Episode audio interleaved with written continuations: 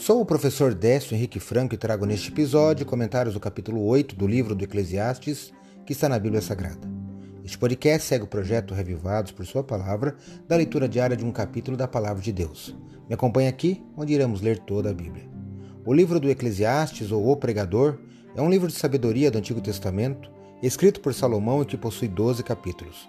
Foi escrito para advertir quem consome a vida em busca de prazeres sem valor duradouro.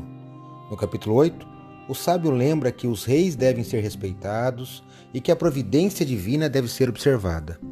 É melhor estar com o piedoso na adversidade do que o ímpio na prosperidade. Por exemplo, são esses temas que você verá. Mas eu quero destacar o versículo 5. Eu leio na Bíblia Nova Almeida Atualizada.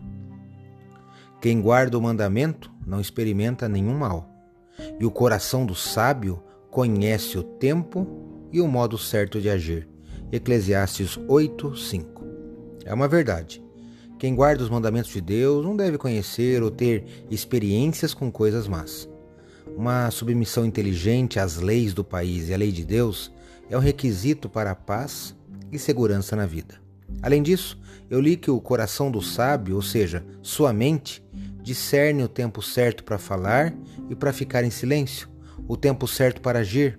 Ele reconhece as oportunidades e se apodera delas quando surge. Acredito, como disse o salmista, que a palavra de Deus é uma lâmpada que ilumina nossos passos e luz que clareia nosso caminho. Portanto, leia hoje em sua Bíblia Eclesiastes capítulo 8, escolha pelo menos um versículo para refletir ao longo do dia e que seus passos e caminhos sejam iluminados por Deus. Um abraço e até amanhã.